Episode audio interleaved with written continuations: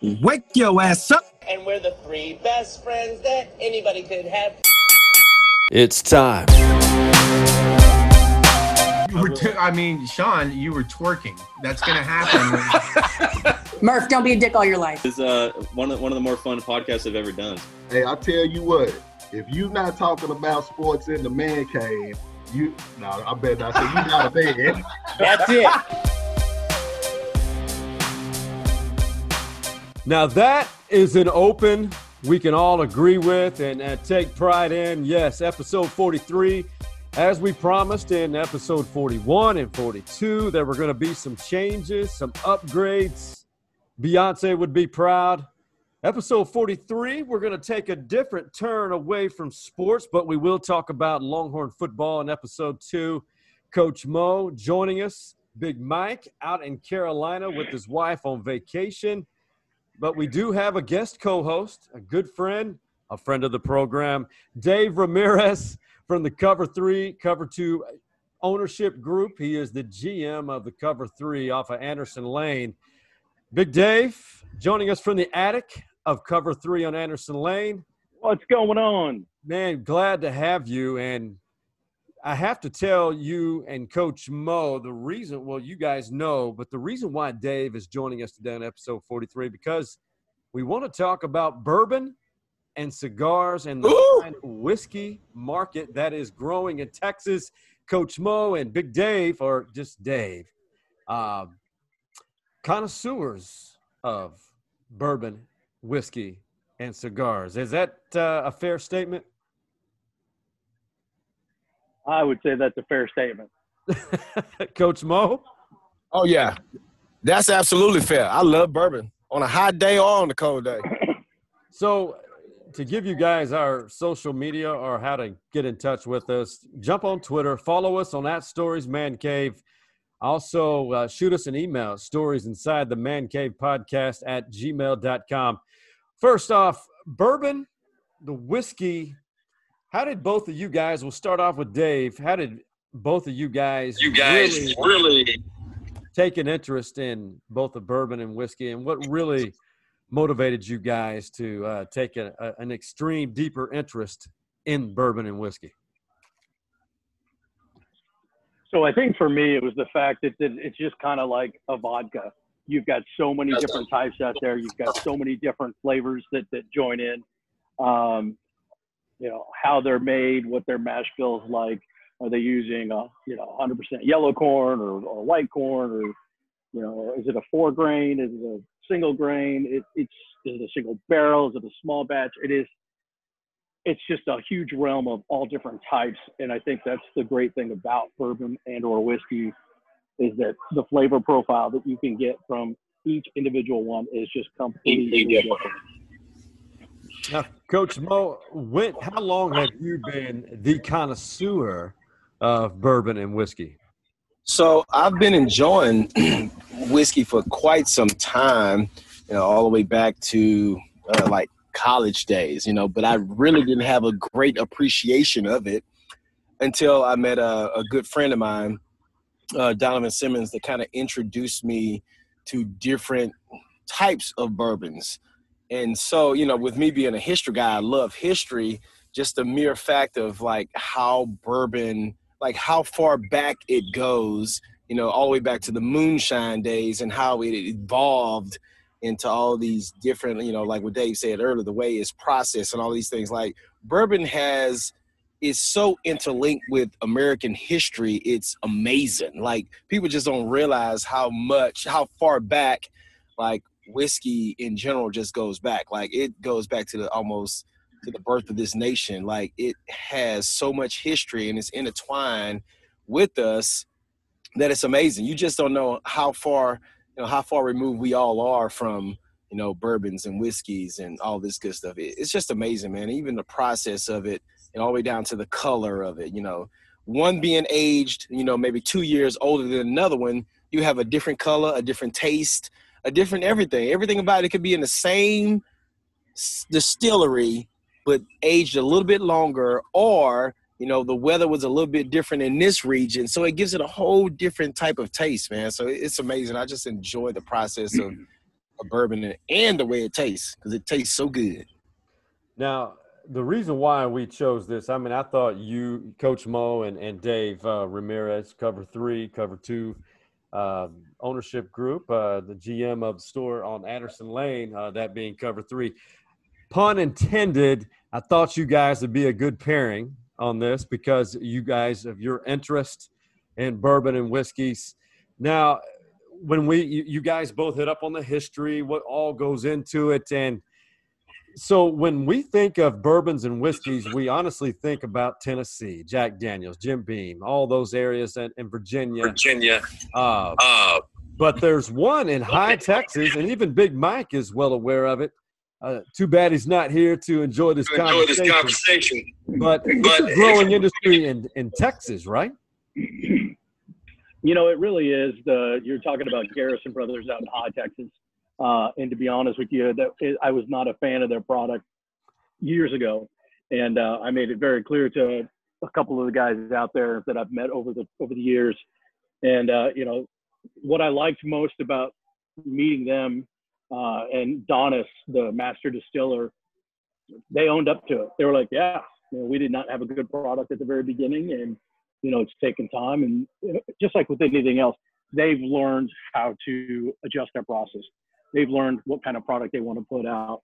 Uh, and you know, actually, in in talking with Donnis, I actually played golf with him a couple of weeks ago, and uh, just going over the process of what he does every single morning. He does a full one hour just cleansing of his mouth for one full hour of you know rinsing, Rinsing and brushing his teeth and what you know whatever else he does. And for the first four hours of his day, starting at 4 a.m. till 8 a.m., nothing touches his mouth except for their whiskey. Yeah, Th- that's funny that you mentioned that because you know the the littlest thing can throw off the taste. You know, it it it's amazing how that works. You know, even if you eat something, you know, eat something spicy or don't eat anything spicy, you have breakfast or something like that, but something in that taste can offset the natural flavor that's in that bourbon. Now, for an amateur like me, I, I, you know, I'm a vodka and wine guy, but essentially still in the elementary stages. But to truly, for those listening and want to explore not only the Texas bourbon and whiskey market, but what are the recommendations? Maybe follow your footsteps, Dave and Coach Mo, how to get involved and really explore whiskeys and bourbons. How would one go about that? What's the best advice you can give anyone? The best advice I could give anybody to just starting out: don't don't seek out the most expensive, hard to find stuff just yet. Right. get yourself get yourself acclimated with. There's some really good stuff out there you can start off with. Uh, Balcones, also out of Texas. Uh, Yeah. Still Austin, out of here in, in Texas. If you wanted to start there, um, but you know, there's plenty of really really good bottles you can find on the shelf day to day. Um, as as going through Coach Mo's Instagram the other day, he's kind of like me. He's got some some rare, hard to find stuff. You know, some IW Yeah. Harper 15. I heard he. I saw you had some Kentucky Owl. Oh yeah, Um, but you know, I, I- I didn't want to stalk you, Coach Mo, but uh, I had to do it. I had to do a little bit. You know, you gotta do some research, but- man. you know, like I said, there's just so much good bourbon out there to start out with. You can start with well under thirty dollars.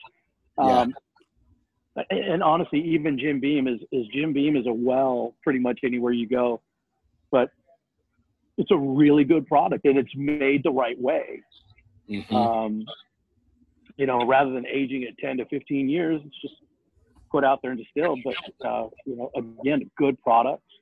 Uh, you can get aged to Jim Beam, but, you know, Eagle Rare, which is not really too hard to find, it's less than $30. It should be less than $30.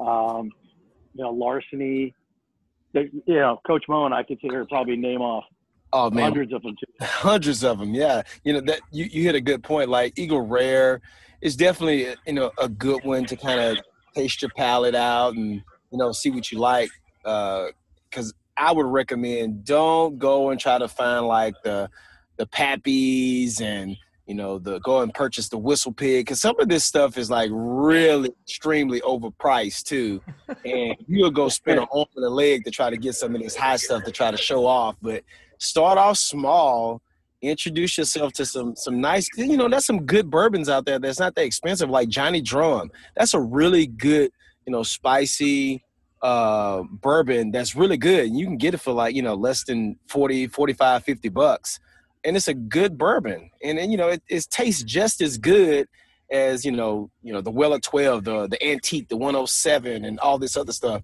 So that's good bourbons out there that you can try, you know, to kind of start off. You know, if you don't like the the hundred proof, you know, go to like a a 90 or something like that, and just kind of gradually work your way in, and um, until you get a you know put on your big boy draws and then you can put on now i know uh, both of you coach mo and dave you both uh, you guys are uh, artists as far as instagram posts with the bourbon or whiskey and the call glasses and i think what's the right terminology with the the ice ball you know inside the call glass and you guys you guys are either sitting a certain way or it's just a good piece of artwork on on Instagram. You guys are really painting the picture of winding down the day, especially on a Friday, uh, including a cigar, perhaps. Now,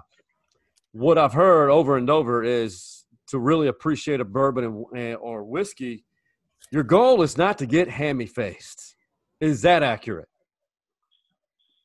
For me, it's accurate. it's accurate. If, if, If I'm, I'm- if, I'm, if I'm having a glass of bourbon when I get home, I typically like to pour it neat first. Uh, Yeah. For me, the hotter the better. Uh, Anything over 100 is, is what I prefer. I like the 120 plus. yes Uh, and you know, before I even put an ice cube in it, before I even dab a couple of drops of water into it to kind of open it up and let the florals come out, uh, I like to just taste it straight, just the way it is. And what I like to do, for me personally, I like to just let it sit on my tongue for a second, so that Yeah. I can try to get all the flavors coming out of what I'm actually tasting. Mhm. absolutely i totally And then, agree I, then, yeah, yeah, then you can adjust it after that. Yeah, yeah, absolutely. You definitely, you know, I've had this is a funny story. I had a buddy of mine come to my house one time, and you know, he's at my bar. He's he's you know making himself a drink or whatever. And I noticed he kept going back and back and back, and I was like, you know, what are you doing? He's like, man, this this whiskey you got back here is really really good. I was like, okay. I was like, are you mixing it with Coke? He was like, yeah. I was like, what what are you mixing with Coke? Which one is it? And it was my Boss Hog. I was like, what are you doing? You don't mix Boss Hog bourbon with Coke, man. Yeah. So, so that's a good piece of advice. Yeah, I wasn't aware of that. I, you know, it's it's all based about preference. I enjoy the hotness. I'm like Dave. I enjoy the hotness. The hottest, the hotter, the better. And I like to go, you know, neat all the way. And eventually, as the day progresses, you know, I may do one, two drops of water. I may put like a very small, you know, little ice cube in there. Uh, but you know, the hotter the better for me. And then, you know, I'm not getting wasted. I'm not getting shitty. I'm just I'm sipping it smooth because it's a smooth drink, and you you take it in slowly. And like even for me, like if you know if I'm doing yard work and I know I got beer, well the beer's for you know when I'm cutting the grass, but then I have the glass of whiskey over on the side, and I just go back to that and I'll sip on that. Exactly. I can sip on a glass of whiskey for an hour and a half, two hours. Yeah, me too. Yep. So, just like wine, whiskey and bourbon, it's all about the flavor notes. I, I know Correct. we don't have enough time to uh, go through each. What what are all the, the critical, imperative flavor notes that amateurs such as myself, who may be listening, who y- y- your advice on trying to experience all of the different flavor notes that whiskeys and bourbons have to offer. If I were to just pick a few of them that you would just kind of hit off of, caramel, toasted oak, yeah, um, cedar, and I guess I already brought up the, the smoke. Um, yes. Yeah. the, the sweetness. So like Blanton's is probably one of my favorites. That's just got the perfect sweet note for me. Um, but again, just kind of like what Coach Mo and I were talking about. Don't go try to find that one. It should be about fifty dollars. I've seen it in town for way more. Yeah. Uh, but uh, you know, those are the notes that you're, you're going to typically find: caramel, uh, the oak, sweetness, um, and the smoky. Yeah, and the smoke. And then as you start tasting it, like when you when you start to get that pepper. So- So there's, I'll give you a perfect example on. So what I look for in a bourbon, I look for body. Mhm. You know, I want it to sit on my tongue. I want it to be like a Merlot to a cab or even a Pinot Noir. Pinot Right. Noir to me, it's just like drinking flavored water. yeah. You know, a Merlot, I'm actually getting substance. Right. Mhm. You know, so Smoke Wagon out of Las Vegas, they have a phenomenal uh, bourbon, uncut, unfiltered. Yeah. Spec's just did a private barrel with them, and it's really good. But it's there's to me, it's no body. It literally just comes in, you taste it, and it's gone. Yeah. It doesn't linger, um, and I like it to linger. Yeah. Now, seeing that's the holiday season, we've officially started that Thanksgiving, Christmas. Um, I know we're social distancing and that kind of limits it, but uh, businesses are open. There are tastings. Do either of you have, um, I don't know, some information of places to go in the Austin area or for tastings that uh, that you're aware of? Because I know Spec's will do those occasionally. I think. Yeah. I, I know of um, you know, there's a couple uh mixology like bars in Austin that really have really good selections and their bartenders kind of know what the hell they're talking about. Yeah, yeah. Um, you know, one is Péché. They have a really good selection of, of, of, of like bourbons. And, you know, some they guys know their stuff a little bit. And from time to time they do like some tasting, but there's uh there's that private place called Here Nor There that usually would do like some some tastings here and there, but it's like, you know, it's like a members only kind of deal. Um, but funny enough, I'm not trying to hype up cover three, but you guys do have a, a good selection there too. Like the last time I I've- went, I was like, okay, Yeah, got some good yeah. stuff back there hiding. So I've been working on the the bourbon selection here at Cover Three for years now. Um, I, I think the great part for me, obviously being in this industry, I can just call up specs and just get something Yeah. that I'm looking for, and, and it, not every time because they are hard to find. But uh, like the new one that I'm on right now is uh, Tahwahkaro out of Grapevine, Texas. It's a it's a four grain, uh, and it is just phenomenal right now. And you know you can find it at specs. It's about 50, 55 bucks, but you know that would be a great starter. Uh, there's a great story behind it as well. A lot of a lot of the bourbons have great stories behind them. So, uh, but yeah, come on down. We got plenty over here too. I got some old Fitzgerald. We got some, I'll do. yeah. We get. Um, what did I just pick up this week? Oh, I just picked up the. Uh, it came out on September second, but I just finally got one this week. The uh, Old Forester birthday. Oh yes, baby, that's a good one.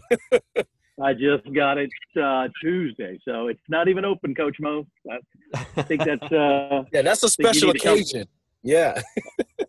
I think you can come open it up with me, and we'll uh, give it a little taste.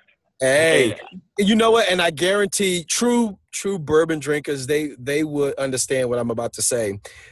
I guarantee Dave probably has a couple bottles in his cabinet that are like, you know, probably anywhere from three to four years old. Like we have bourbon that just sits there that you only go to for like certain occasions. You got that one that you go to when you, you know, you just made a uh, you know, you sealed a big deal at the job. You got another one where someone in the family just got some good news. You got a one in there, you know, that's for this occasion. There's I got bourbons in my in my cabinet that's been sitting there. I think my oldest one may be my Elijah Craig 21 year that's sitting there for about five years now. Five Okay. years. Five years. It's been sitting there. It's halfway gone, but it's been sitting there for five years. So I, I got two bottles at home, but I've probably got about one and a half, two drinks left out of. I've got a Black Maple Hill Red Label Ooh, uh, just before they went to Oregon. Wow. I've probably got about two two drinks left of that one, and uh, also Rock Hill Farms. Got about Oh, yeah. two drinks left in that one. Which, funny enough, the the mash bill in the Rock Hill Farms is the exact same as the same mash bill in the Elmer T. Lee 100 year anniversary that came out earlier this year. Um, which is an interesting fact, but uh, it's it's really good, and I'm, you know, something really good's got to happen for me to go finish that Black Maple Hill Red Label.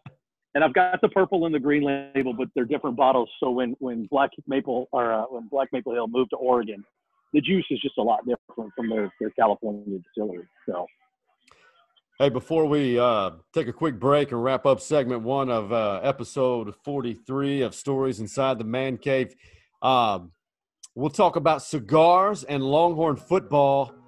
And of course, get uh, we'll know get to know Dave a little more, and maybe he has a man cave story for us uh, because cigars are a good pairing as well. But before we hit this break, any cover three specials coming up during this holiday season that you're aware of or maybe planning? Uh, well, so right now we're doing uh, a seafood special every week, and they're just kind of letting me and the chef play. And right now we've got a we've got a blackened snapper right now over a white wine risotto rice Amazing. uh, with a grilled asparagus and a uh, caper mustard sauce over the top. It's just unbelievable right now, and it's it's wild caught snapper from the, uh, Costa Rica. that sounds absolutely delicious. Uh, in fact, if I didn't It have high school, great with a bourbon. oh God, I, I see us getting together very soon, um, probably tomorrow, and uh, having dinner at Cover Three and some uh, bourbon whiskey pairing. So, lots more to look forward to on the other side of this break, and uh, that's the man right there, Dave Ramirez, Coach Mo, Big Mike, in the Carolinas with his wife. We'll hit up segment two on the other side of this break.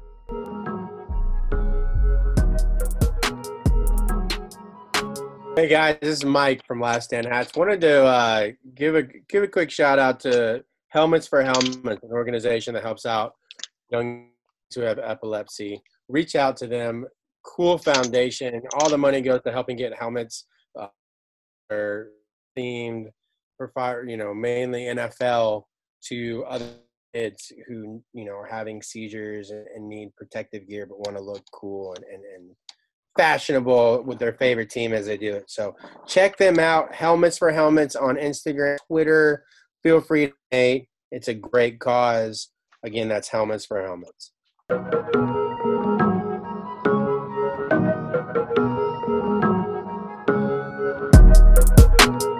back to episode 43 of Stories Inside the Man Cave. In case uh, you were not aware or not sure who Dave Ramirez is, he's the esteemed GM of Cover 3 in Austin, Texas.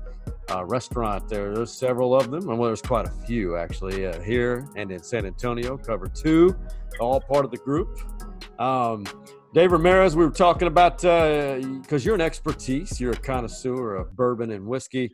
Um, pairing with cigars, and before we talk about Longhorn football, uh, cigars. We had Eric Metcalf, a Longhorn legend, on a oh, about 10, 12 episodes ago, and, and he is a cigar connoisseur. What are your go to cigars in which you would recommend I, people like me, again, amateurs? You got amateur hour over here. Uh, a, a great cigar, the progression of cigars to try and pair with bourbons. My go-to for me is a Partagas 1845. Um, uh, there's, you know, same thing, just kind of with, with bourbon and whiskey. You have a plethora. Yeah. Um, Montecristos are good. Uh, Arturo Fuentes, if you can ever find the Arturo Fuentes Opus X, which typically comes out right now is the season for that. And Pipe World here in Austin and Round Rock, they're building a new Pipe World out there, uh, which is right off McNeil. Uh, and it's going to be a standalone too, which is really Oh, nice. wow. Uh, you know, the good thing about going into Pipe World for me personally, they're really knowledgeable, they're really friendly, they're where to help you out, and they're the ones that can be able to walk you through. Uh, just because, like with, with bourbon and whiskey, you have different flavor profiles. You know, some some guys like a spicy cigar uh, with a thick draw, or you know, some people don't like that, and just because they think, well, the skin or the wrapper rather on the cigar is a certain color that it's going to change the flavor profile. That's really not the case. It's it's basically what kind of tobacco is on the inside. Right. Um, H. Upmans are really good. Um, yeah, I I just yeah, God, there's so many nubs, Camachos, Davidoffs. Uh, just they're all over Romeo and Julietta's. Yeah. Um, but for for if I, I I usually keep about ten to twelve at the house uh, punch, Mhm. which to me, if you're coming over and you haven't really smoked a cigar before, I think punch is a great cigar to get someone started. That's that's sage advice. You know that that's what Eric uh, Metcalf he, he mentioned that as well. Um, football season, cold weather, bourbons, whiskeys, and cigars to me go hand in hand. Have as far as a Longhorn game day when you're not managing the fine staff at uh, Cover Three and the daily operations, have you found yourself watching Longhorn football and a good glass of whiskey, bourbon, and a cigar in hand? Oh, I hate to disappoint you. I have not seen any UT football this year, uh, other than being here at the restaurant, uh, making sure that we're good to go for it. Right. Um, I wish the fans weren't so fickle. Yeah. Uh, man, UT UT loses one game and it's half the business the next week. It's like, come on, man, you got to stay in support. it's definitely it's definitely uh, the mo of texas fans the passion is there and you know i one of my golden rules has always been don't blame the fans but you know it's always fire this person and on twitter every week it's somebody gets fired or unfired from uh and, and even during one game somebody could get Yeah, fired yeah. on twitter unfired um it's funny you brought up the fans because I've had a lot of conversations. Some of them I instigated, some of them were uh, unsolicited because of people questioning whether or not Tom Herman's the right guy in year four. Um, I won't name the person. Uh, I try never to name sources, but this individual who has some talented uh, D1 type student athletes in high school right now. They're on their way to be a D1 D1 type talents. They said because of the UT fans' negativity, um, actually there were two different parents. They said the same thing because it was a group discussion here. Said that they'll never allow their kids to play at football at Texas due to the quote shitty fan base on social media. Now, I thought that was a little, a bit much if you're going to judge if a young person wants to, that's the school or program, but they said it's just, it's the sheep and the wolf and know, eat their own, so to speak. And what are your thoughts on that from the outside, being a guy who caters to a lot of uh, Longhorn fans and you're a football fan yourself? So I would well, first of all, the the, the issue with what you were saying, a parent would say about their child not playing at UT uh, because of the, the keyboard warriors essentially on on Twitter. Uh, you got to block all that out. You know, Yeah. haters are going to hate, uh, and social media has given everybody a platform to to have a, an opinion. Now we all know what like, opinions are. Everybody's got one, right? Right. we don't even need to go there. Um, you know, that being said, you know, if, if, if you take what people say on social media to to run your life or how you're going to do it, you know, we got different problems. And unfortunately, that's just the world we live in today uh, because it is so polarized. If you do something wrong on the field, Right. I mean, instantly someone could be tweeting about you while you're still on the field. You could be getting off the turf from a bad play, and someone's already tweeting at you how bad that play was, and it's just like, you know, let these let these people play, you know. And it, you've known this, seeing been on the sidelines as long as you've been. You know, I'm I'm not one to yell and scream at a television Right. and be like, oh, you should have called this play or you should have ran this play. But there's so many people out there. And it's like, well, you know, let the professionals do it. That's that's why Yeah. they're there. You know, they didn't put Coach Herman in there because he was just uh, nobody. yeah. You know. You know, also after four years, I think people expected a lot more, and that's okay that we're not there yet. But you know, if I, I just I'm afraid that UT is going to get into a cycle of well, you haven't done anything in three or four years, time to go. Yeah. It's like, what you got to let the guy get his groove going, you know? Yeah, exactly. That's uh as Coach Mo is rejoining us, he had to take care of some business here. But I, think you you offer a good segue here. A lot of people even Mack Brown's first three or four years weren't to the liking of the Texas fan base, even though it was remarkably improved from what had occurred um, years prior to when Mack Brown took over in '98.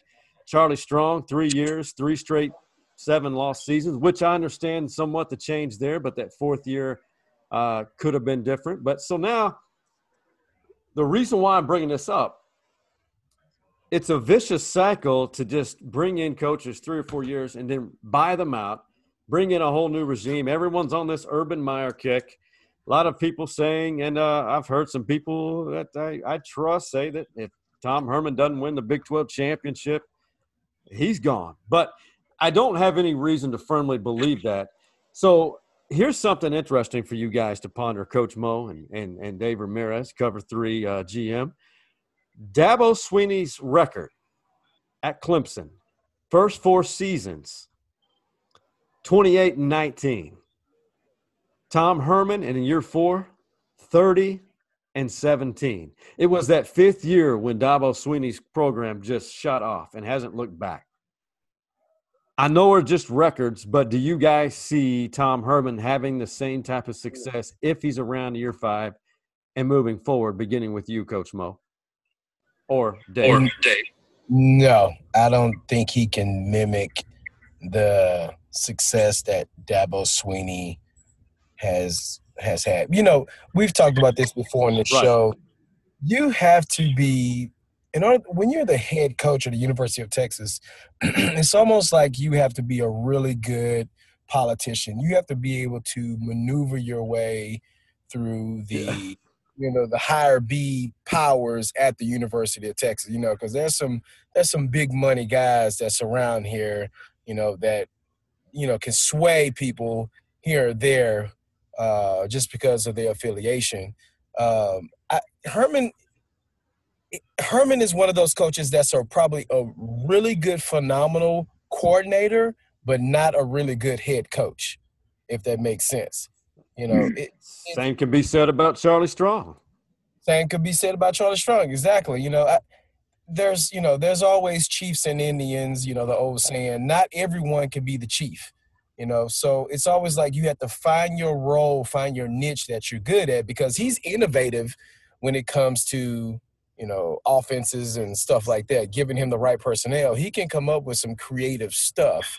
Uh, but I just don't think he has that capacity to control a whole organization and all the moving parts that come with that. Because you got to manage person, you know, personnel, Right. all the characters that come on a team. You know, you when you're dealing with a bunch of 18, 19, 20 year old young men, you got a lot of different characters right there. Well, and I think what you just said, I've never heard it put that way, but you were, it was spot on. You got to be the best politician out there because not only do you have to go into a locker room, lead men, you've got the backside of it, which UT it's a little more stressful because you've got to go on television on Sunday night with the Longhorn Network, and then you've got what's uh, the Monday Rewind, correct? Yeah. Right. You got, and so on top of being a coach, you've got to be a face for television. You've got to be the right guy that has the answers for your bosses. You know, the the board members that that pay your salary, and then you got to be uh, you got to be a good person on television after the game for an interview for the rest of the world to see.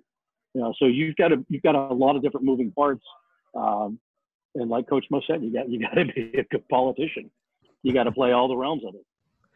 So, so Texas is off this week. The recording of uh, episode 43 this week, they're off, but they've won three straight games, and they have improved defensively. And there's three games remaining at Kansas next Saturday, and uh, then they've got uh, Iowa State here, and then at Kansas State. And we all know how tough Manhattan, Kansas is for Texas.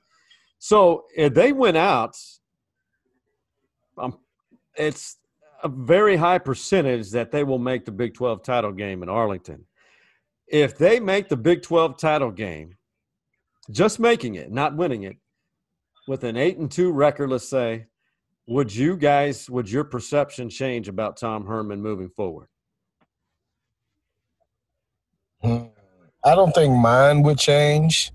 Uh, just because I've you know I've had you know even a direct experience with Coach Herman, giving back you know my Sam Houston days. Right. I don't think mine would change over him because for the mere fact, you know, it goes back to what I said earlier. It, I just think Coach Herman is more suited for a coordinator position Yeah. instead of a you know, if he in order for him to secure his job, I think he needs to win the Big Twelve. He has to win it. That's I fair. think if he goes there and doesn't win, I think for the University of Texas, that is not a good season. You know, winning Big 12 and perhaps getting into the, you know, the playoff bid is the way they see a successful season given the standards that's been set for the University of Texas. I just think him going there and losing, I really think that his job is not secure in a position where he think he can be there another year. I just don't think so. I, but Dave, do you have a another perspective on that? Uh, I don't, in the sense that you know, I don't personally know uh, Tom Herman, but uh, you know, I, I just think from what he's projected out on the TV, from what you've seen in interviews, you know, I can I can kind of agree with Coach Mo, but uh, again, you know, I'm I'm kind of speaking out of turn here as far as I, my expertise isn't in this, but like I said at the beginning of this, I just if you get rid of him, then you you're you're starting that cycle of keeping it like, well, we want we want perfection no later than year four. Well, then quit giving these guys five and six year contracts. Give them give them a two year. Okay, hey, you know, and, and and maybe you set the boundaries a little bit smaller. Hey, here's what we're looking for in year one. But by year two, we need to see this, and by year three, we need to see this. It's not about, not about the week. It's about how you're progressing the actual program. Right. I get it. Yeah, I agree with that. Um, But even the- if he was to leave and then he would get fired, who's to replace him? I have no idea. yeah, yeah, Who you gonna? Yeah, but you know, given UT's, you know how they are, they're gonna try to throw the dollars at whoever they can try to get that's available. That's big time. Mm-hmm. yeah. Texas is known for money whipping people. remember, the, remember, remember that rumor years ago, and it was like, oh, well, Nick Saban's wife is with the Yeah. realtor, in Lake Lake Austin. We're getting Saban. I'm like, wait, what? That's hilarious.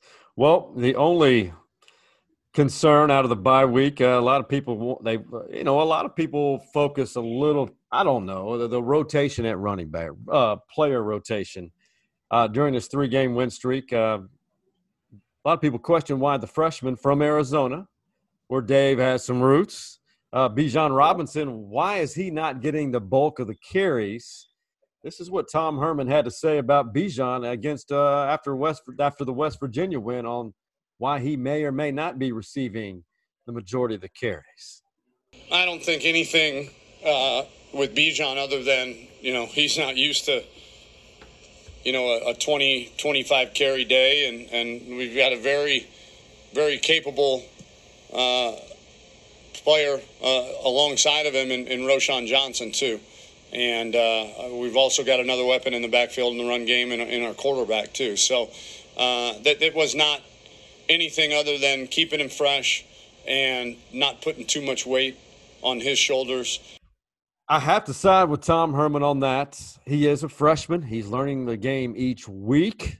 I believe he only had 12 carries, but he was very electric against West Virginia. He's shown why he was one of the top running backs in the nation coming out of high school.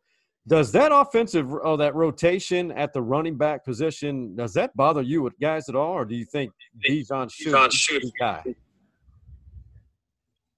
I'm a little biased when it comes to you know rotating players. You know, because I'm a former player, so Right. I have my own personal beliefs about that. You know, because given the running back position, you have some running backs that are electrifying, and you know all they need is one carry, two carries, and you know they can get hot real quick. And then you have those sums that you know they're they're more like your patient runners. As the game go, they get better and better and better and better. Uh, you know, it depend on you know, the scheme of the system. You know, UT has let's face it, UT UT scheme is is based off Sam Ehlinger having a really successful game. You know, because he is the workhorse, and everything filters off him. You know, if he's off, then pretty much the whole team is kind of off and not on point. Uh, so, with that being said, you know, it, really depends on the style of what they're going for. Because you know, certain games, you know, UT is hurry up, quick, fast, and then other games they're kind of all right. We're going to throw the ball more than what we normally do. You know, which I I don't get because to me, when I think of Texas football, I think of smash mouth and we go run the ball and you know, beat it down your throat until you stop us. Dave, have you at the bar at Cover Three? Have you heard a lot of? uh I see. Um, I guess some words emitted from Texas fans watching games, which you just you're laughing on the inside, like, oh my God, where's the logic here? well, you, you know, again, like I said, the, the fans are very fickle, but at the same time, they're very passionate. Yeah. Um, I wish I could talk more on the whole running back situation. Uh, like I said, I, I've rarely seen any UT football this year, uh, just because COVID, short staffed, and, and, we're just doing what we can to. Right. You ain't missing nothing. hey, you guys are missing out though. Stephen F. Austin, five game win streak. hey, how we usually wrap things up. I mean, this this is a fun part. We we need we love getting to know our guest a little more. And Dave Ramirez, you're from Arizona, correct? Arizona. Born and raised. Born and raised Arizona. Give us a brief rundown about your history growing up in Arizona, and then add your your man cave story. And I know there's several. If you don't tell me, I'm going to ask your wife, Rob. My man cave story. All right, way to put me on the spot there. Um, so, so, first of all, um, you know, growing up in Arizona, one thing I will always tell everybody because I'm like, oh, when are you are you gonna ever go back? No, it's too damn hot out there. you know, I lived through one of the hottest summers out there in the mid 90s, and it was 123 degrees. Good. God. And we we literally took ice cubes and we would throw them down the sidewalk just to watch them melt. Um, I had a black truck in high school, and I remember just going to lunch, coming back after lunch, and I just leaned on the hood of my truck and burnt my arm. Oh my God! From the black paint of my truck, it was just horrendous. Uh, loved growing up in Arizona, though. You know, honestly, when you live there and you're growing up, I grew up in uh, Mesa. I actually went to Mesa High School, and we were the Jackrabbits, and we had the Mountain View uh, Toros, and uh, we had some really good football players come out of there. Uh, Vai Sikahema used to come to the Mesa High games and sit oh, on wow. the sideline. Yeah, so he knew a lot of guys over there. Um, actually, my neighbors growing up, the Castillos, uh, Danny and Arthur and Andy, all went to go play for uh, Arizona State University. Uh, they were some big boys, and you know, yeah, I thought I was a big kid, not even close to what these kids were. Um, I actually went to high school with Robert Holcombe. Oh wow! Won uh, bowl with the it was the '99 Rams, I believe, mm-hmm. St. Louis Rams. Um, so yeah, a lot of good, a lot of good players came out of uh, Arizona. Um, great fun times, but to, for me to ever go back there and live there, whoo, no way. It's just too damn hot. I, Uh, I prefer you. Texas, as even where people are like, well, the humidity in Texas, I don't care. I'll take the humidity over the. Well, the I have to Uh, interrupt you though. I have to interrupt you real quick, Coach Mo, and uh, the listeners. A, a happy belated Veterans Day to you. Thank you for serving our country. Absolutely, brother. same, same here, Salute coach. to Thank you. you. Salute to you. Yes, absolutely. Oh, so there's a big. Uh, uh, my mom stays in Avondale, Arizona. Isn't there a big military base somewhere? Is it in Avondale, where that big military base is? I think it's an Army military base that's there.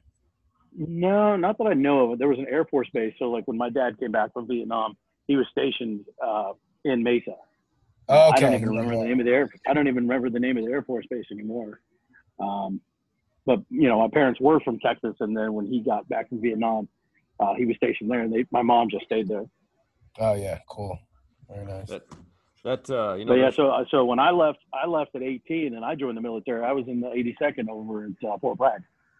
Oh, nice. Uh, and then uh, I came back to Arizona, and then I started with Z when I got back out of the army. Started with Z'Tejas and out in Phoenix, and got to know all the boys. And then uh, 11 years later, I came over here to cover three, and I've been here nine years. Uh, November 28th uh, will be nine years, and actually today, today is cover three Anderson Lane's birthday. Today we're 12 years old. Oh, Happy wow. birthday, Happy cover birthday. three. Absolutely. Absolutely. you. 12 years today. That's amazing. I, I, I remember I was in Oklahoma City at the time, and I remember we were planning to come back and have a little get together for friends and family in Austin. Just to, and that's where we went. You know, we chose it. I, I'd I'd heard about it. You guys opened it up right. Doug and Katie Young and all of the all that team, just class acts, and they're super They're super the city, city, as you are. as as you well. are. Um, man cave story time. Uh, Would you? Is there one involving cover three or during your time serving our country in the military? I know the military boys got some stories. I- He trying to keep it a secret. He like, damn, I- don't- I- what you telling me? I, I got I got plenty of them. Uh, all right. Well, all right. Well, I'll I, give you, I give you. No, I don't even know if I could say that. I got them You running got a my secret. Your brothers don't want you to tell that one. All right, so I, I'll give you one real quick. So, uh, over at, in Fort Bragg with the 82nd, I was with Charlie Company, second and 325 Airborne Infantry Regiment. And uh, one of the things we were known for, so on our, our arm patch was a double A for Yeah. All American. And uh, it was also known as uh, Alcoholics Anonymous because we could we could outdrink pretty much anybody. And so one night specifically, we everybody got up and you know we went out and partied and came back. It's up at midnight, one o'clock. Well, on base there at Fort Bragg, well, you were able to go get alcohol 24 seven. You just drove down to the PX and you could go in at three o'clock in the morning and buy another bottle.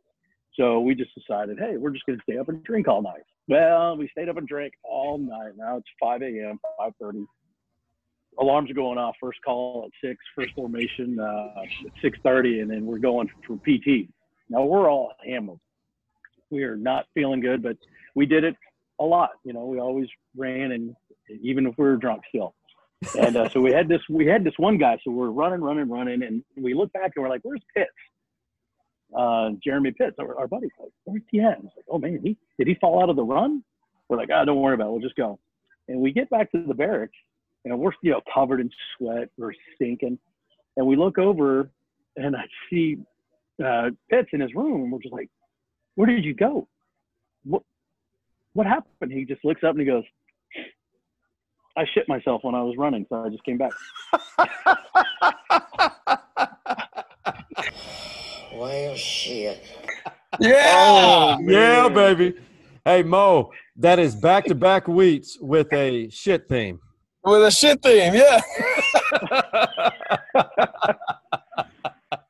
That's a good one, man. That you know, there's more where that came from. I'm sure. I know you and I, you have shared a couple of stories uh, during our gatherings at uh, Cover Three in the, in in uh, you know the recent history of the last three or four years.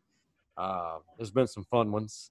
And Yep. speaking of Cover Three, man, before we put a wrap on episode 43, uh, there is a potential that uh, Dave will be um, more of a present figure. We're trying to work out a partnership deal, and uh, we because we love to team up, and if not, uh, we definitely want to include uh, Cover Three and partnerships for children as far as who we support here at Stories Inside the Man Cave. So, as we like to say, stay tuned because we're working on to improve this podcast and Totally. make it more marketable for many people. And we love to keep it local with people like uh, Dave Ramirez and the Cover Three family. Dave, uh, how we like to wrap up things here and stories. Appreciate it, Coach Mo. Cave? Thank Absolutely. you, brother. Thank you, bro. We gotta, man, we gotta go have a drink or two here in the near future, brother. Bourbon. Bourbon. Yeah, yeah, we ain't doing that other stuff. We doing bourbon. For the absent Big Mike and Coach Mo, we out. Wake your ass up. Come and get it. We good, player.